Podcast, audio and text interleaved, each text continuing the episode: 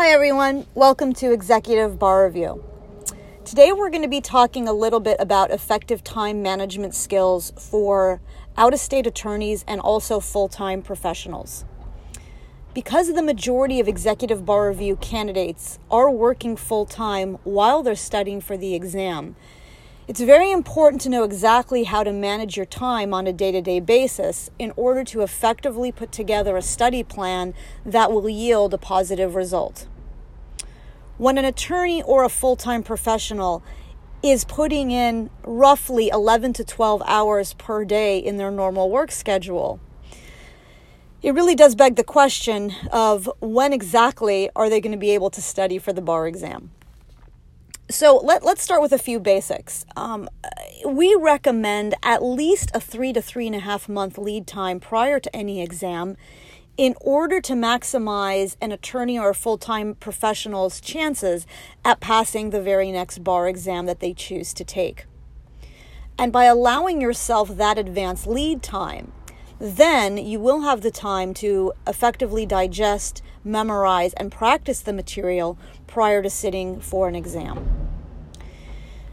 So, another question we often get here at Executive Bar Review is uh, what is the best method of absorbing 15 to 17 substantive areas of law? So, one thing most applicants do is either listen to lectures or they read very, very long, detailed outlines. And although the contents of these outlines and lectures really are quite good, it is near to impossible to digest that much material and then again be able to practice effectively prior to the exam. So, what we do at Executive Bar Review is we make sure to convey substantive law in very small sound bites, which will allow then an attorney or a full time professional to take that sound bite and then apply it to a hypothetical that will mirror something they will see on the exam.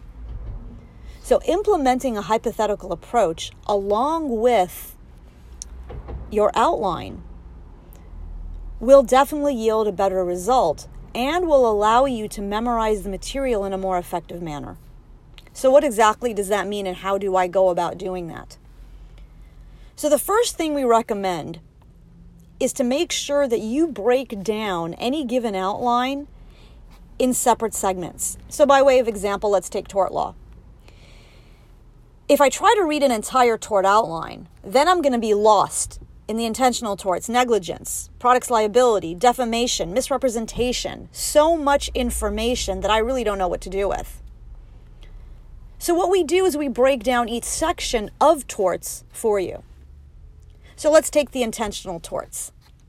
The intentional torts, if we leave that as its own outline, as its own segment, we can easily manage that. There aren't that many intentional torts. And it is easier to sort of focus on assault and battery and false imprisonment than it is to try to digest an entire tort outline. So if I dedicate, let's say, 15 to 30 minutes on the intentional torts, then I know that my day is limited to just those intentional torts. And in a moment, I'll explain to you exactly how to do that. Bigger question how much time do I need to put into studying per day while I'm working full time in order to make sure I cover everything in a three and a half month time frame? So, if you use your time effectively, you are looking at roughly between 45 minutes to an hour and a half of study time per day, Monday through Friday. You're looking at another couple of hours on either Saturday or Sunday. And you should really try to take at least one day off where you're not doing anything relating to bar review whatsoever. You can do your laundry, you can go back to work, but you need to take a break from studying for the bar exam. So, how is it that we are able to manage a schedule in a 45 minute to an hour and a half time frame versus applicants that are sitting in a library for 8 to 12 hours a day trying to learn the material? The truth is, is that sitting in a library for 12 hours does nothing more than make you feel better about the number of hours you've committed to the bar exam. because your brain is not able to comprehend, digest, and memorize 12 hours worth of material. So, really, it's a colossal waste of time. Similarly, listening to lectures for hours and hours and hours really yields nothing more than going in one brain cell and coming out the other. So, if you effectively study in that 45 minute to an hour and a half time frame and concentrate on only one segment of information at a time and then take that information and couple it with a practice question or a hypothetical that's where you're going to see your best result. So going back to the intentional torts for just a moment I know I have to memorize assault and battery and false imprisonment and intentional infliction of emotional distress and the other various intentional torts. So, how do I go about doing that? So, one method is I could just stare at my outline over and over again and hope that it sinks in. And another method is to write out the definitions over and over again until they sink in. So, the, the first method really doesn't work because an applicant just sits there and stares at a piece of paper. And then what happens is that you start thinking about work, and other things that you need to be doing, about the deposition you need to prepare for, about memos that are due. Professionals and attorneys are extraordinarily busy.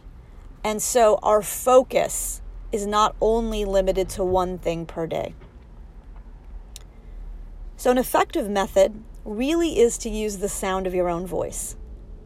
And what that means, and this of course is backed by years and years of studies, an applicant is best able to memorize material by listening to the sound of their own voice. Sounds a little bit bizarre, but it actually works. We cringe a little bit when we listen to the sound of our own voice. When I listen back at this podcast, I cringe. I don't like how I sound. But I'm listening carefully to each word that I'm conveying to all of you. And that also helps me retain the information that I'm conveying so that I can use it at a future time or a later date. So, how do we go about doing this? Everyone today has a smartphone. All of your smartphones have a recording app. In fact, I'm using one right now. You don't need fancy recording equipment, you don't have to rent out a studio. You need to sit with your smartphone and record each and every element of the causes of action. So, if assault is defined as a reasonable apprehension of an immediate battery, and a battery is defined as a harmful or offensive contact, I'm going to be recording these definitions and then I'm going to be listening back to the sound of my own voice. So basically, I just press stop and I listen to the definitions. And by listening to the sound of my own voice, or by listening to the sound of your own voice. I guarantee you will be able to memorize the material more effectively. And you can do that while you're driving. You can do that while you're taking a walk. You can do that on the short breaks that you might have at work. The more you repeat the substance, the more likely you are to remember it. And if you do that for simply 30 minutes a day, you'll be very surprised as to how much information is actually sticking. The second part of this segment will deal with how much practice we need to implement before any bar exam. So, this really focuses on today on memorization technique. And then a subsequent podcast will be dedicated to all right, I've got it memorized. Now, what do I do with it? So, again, by recording the sound of your own voice in small segments and then listening back to those segments, you will effectively memorize the substantive law. What about flashcards? Okay, so flashcards are a, a method of memorization. The problem with flashcards is you tend to spend a lot of time making them, and then you have a thousand, two thousand, three thousand flashcards and not a lot of time to learn them and study them. So, again, by recording the sound of your own voice, it's just a faster and more effective process.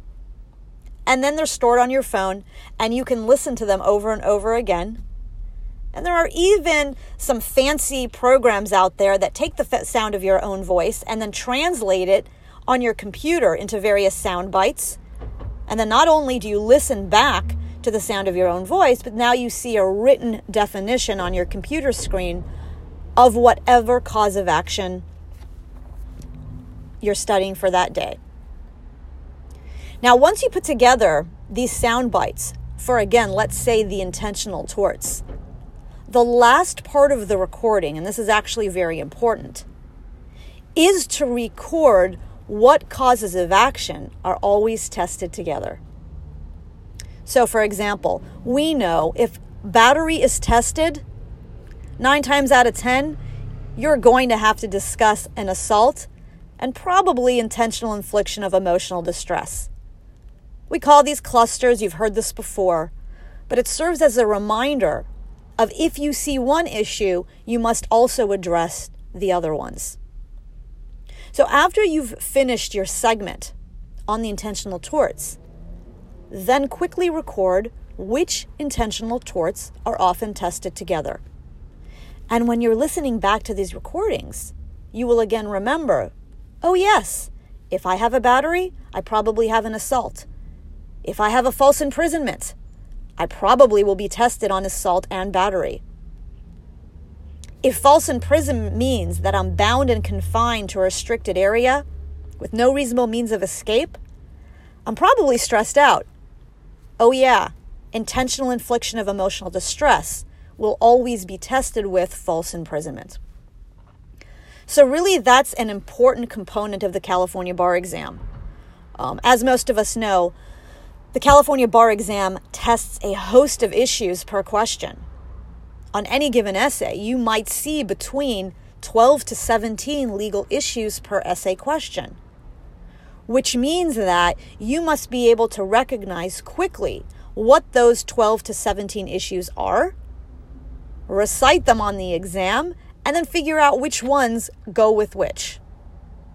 That's a tall order in a very short period of time. But again, by memorizing in this fashion and then figuring out which causes of action are tested together, then you're halfway there. I'll be following up very shortly with the mechanics, the practical application, how to answer an essay question effectively using what you've learned through this memorization technique. Thank you.